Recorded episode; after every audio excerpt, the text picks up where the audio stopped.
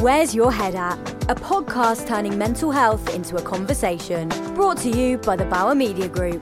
Hello, and welcome to the Where's Your Head At podcast. I'm Andrea Zara. Where's Your Head At is a joint collaboration between Bauer Media, Natasha Devon MBE, and Mental Health First Aid England. We launched this campaign in 2018, petitioning for a change in law for better mental health provisions in workplaces and colleges across the UK. A part of this is also making mental health an everyday conversation. In this episode, we're joined by Fern McCann, famous for appearing in Towie, but in recent years, her personal life has taken centre stage. At three months pregnant, the father of her child was convicted of an acid attack and is now in prison. Fern talks about her struggle with paranoia and anxiety, how being on Towie and the drama surrounding her ex has contributed to her mental health. Fern also explains to us the help and comfort that she found in therapy and the joy of being a mum to her beautiful daughter Sunday. Fern starts this conversation by exploring what triggered her paranoia. Especially in this industry, trust is a really big thing. And I went through a situation where, uh, for a long time, I felt like I couldn't trust anyone. And that really affects how you live your life because you become paranoid and you're like, oh God, what? Well, I can't do this, can't do that. When I was pregnant, my pregnancy actually got leaked to the press. So I never had that amazing moment of like, I'm pregnant, and it was very exciting and happy. It was obviously still a very exciting, happy moment for me, but that has been really hard to um, deal with. However, it's actually made me fix up and face up to it and be like, okay, I just need to make my people that are around me much smaller. Like I have a very small group of friends. I think everyone has has had a, a touch of anxiety. And social media, oh God, I've got a love and hate relationship with social media. It, it's it's good and bad, and I think social media can bring on your anxiety. I kind of felt it. I'm sure I felt it in school, but I at one at one stage. But I felt it when I joined Towie, and it was the whole. I always thought that like people were scheming stuff behind my back, and where it is kind of like a structured reality TV program, it could sometimes turn quite, you know, you're always fighting for screen time. And yeah, it was, I mean, it was amazing and it, it, it kind of provided so many opportunities. But that was the start of my anxiety. And sometimes now, I get it if I'm driving along and I feel like, oh, it's almost like you want to cough. At the same time, you're very panicky, but you can't qu- quite put your finger on it. I can put my finger on that's anxiety. So just as long as you're aware and it is temporary with me, so I know how to control it. I'm big into like mindfulness and meditation with being a mum and working full time, being a single parent as well. It can feel so overwhelming, even a small task of washing the dishes up or you know jumping in the shower it can all get a little bit too much so you definitely need time to clear your head and think about nothing. And it is a technique to meditate, but even if you give it a go, even if it is five minutes before bed, whether it be a sleep meditation, that's what helps me. And you mentioned just before being on Towie, and yeah. I feel like at the moment we're hearing so much about reality TV and the people involved and the implications it can have on their mental health. How did you cope at the time? I think you have to grow a very thick skin and be aware that if you're going to join a reality show, it, there's going to be like loads of highs and lows because some of the stick that you get on social media can be soul destroying. Obviously, you see one or two, but I just completely turn a blind eye. How do you deal with it? I guess, like in time, you have to learn to surround yourself by all your friends and people that love you and that's what's real. I can only comment on myself because obviously, you know, the tragedy what happened with with poor Mike is just so upsetting. I don't know how I coped really. They offer um, for you to see the psych and they check in every week. Was there ever a time on Towie that you thought, I, I just can't do this anymore? Yeah, loads of times. Loads of times thinking about it. There were so many highs and it was so much fun. I was just too young. It wasn't real. Mm. It wasn't real. that can be even more damaging because it's you think it is and you get so caught up on it, but actually it's not.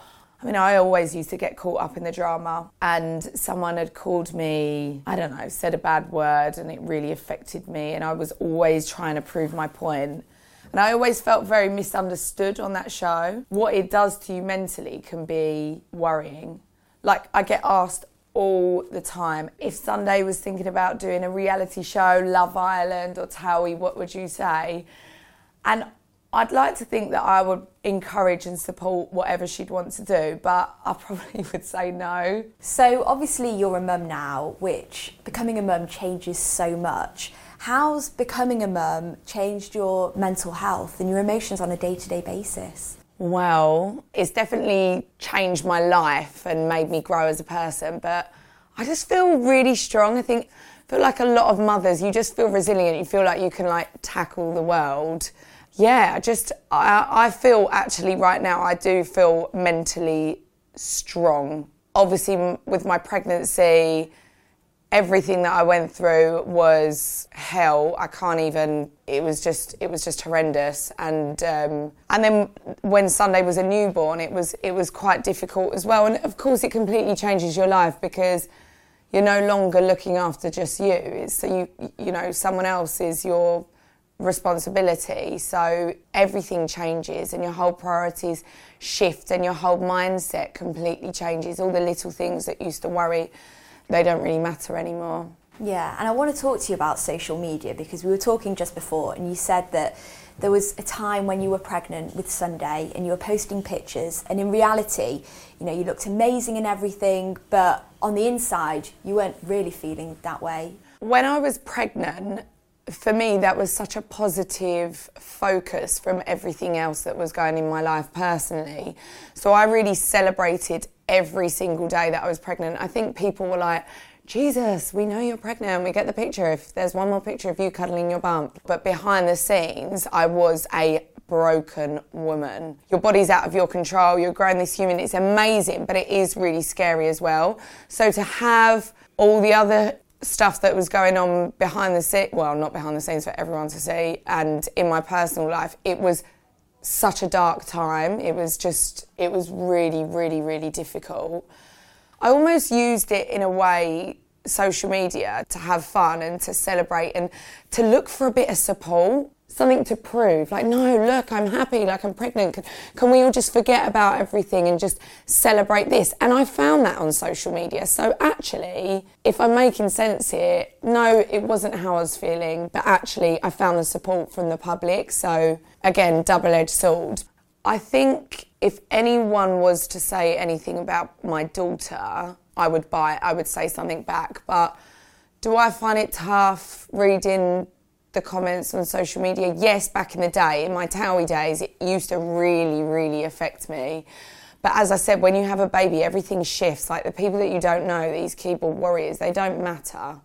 They really don't matter. What matters is my child and my family and my friends that I'm close to. So I honestly don't get the trolling thing.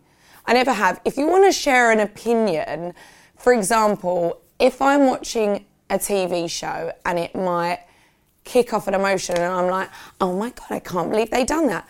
Great, join the conversation on Twitter in an in an articulate way. Do you know what I mean? Like joining the conversation, that's what it's all about. I don't get when people say shit about people's appearances and just unnecessary nastiness.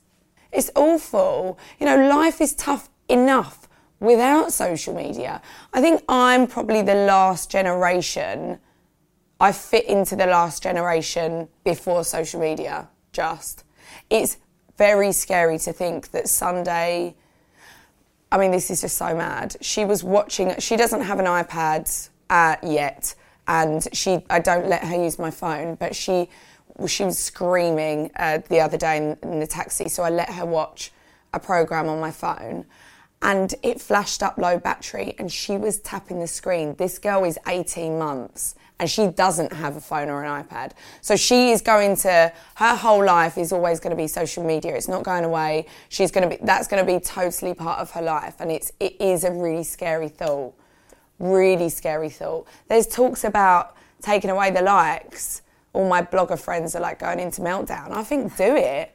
Do it. Like, listen, if I don't, I'll put my hands up. If I don't get like over a certain amount of likes, I'm in a bad mood. Like, I'm actually, I don't even, I don't even want to, like, I'm fuming. I don't even want to cook my dinner.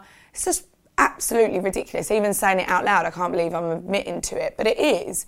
And you're constantly, I've so many times found myself in an Insta hole where you're just scrolling aimlessly through Instagram, wasting hours and um, comparing yourself to girls that have used Facetune and filters. I just like to tell myself that they haven't got my personality to make myself feel a lot better. You know, all these girls that are like fresh out of Love Island that look like they've just come from their mother's womb, and I'm like nearly 30, my tits are saggy, and I'm single, and I'm a single mum. But I just like to tell myself, yeah, they haven't got my personality. So there's no, there's no point. There's actually no point. We all look great in a picture, especially one that you are in control of. Exactly. There's filters and everything. Um, and finally, what advice have you got for people out there who are suffering with their mental health? What what advice have you got for them?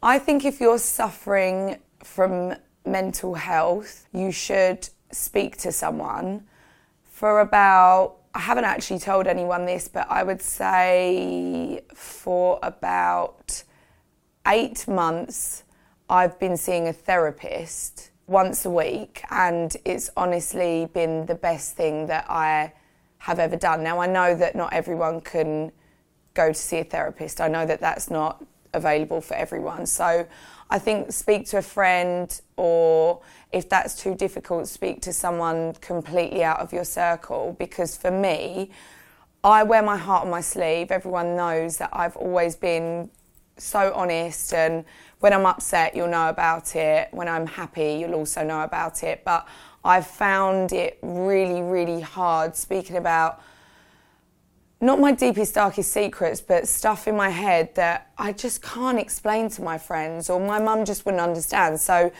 it to speak to a complete stranger and actually to speak to a professional has been just and that's going back to me saying I feel so mentally strong right now and I put that down to me I'm not in therapy, but seeing a therapist. Thank you, Fern, for opening up there and speaking so genuinely to us about your life and your reaction to social media. Something we can all relate to.